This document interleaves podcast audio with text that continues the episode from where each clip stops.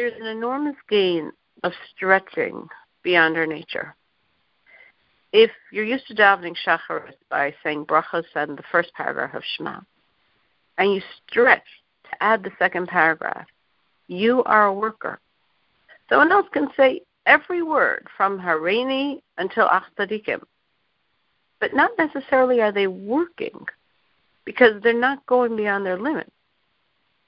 But if that extra paragraph is pushing you past your limits, you are a worker, and your whole day will be different for saying it. The metaphor of the Talmud is in the rent a donkey market. The normal price was one coin for one day at 10 Persian miles.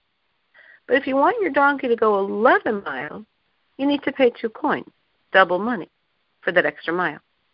The Maharsha explains that you're paying double money because the donkey has to walk faster all day to get in that extra mile.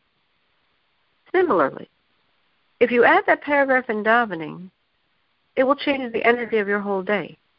You will be awake in your Judaism and stretching because of that davening stretch that you've moved you from non worker to worker.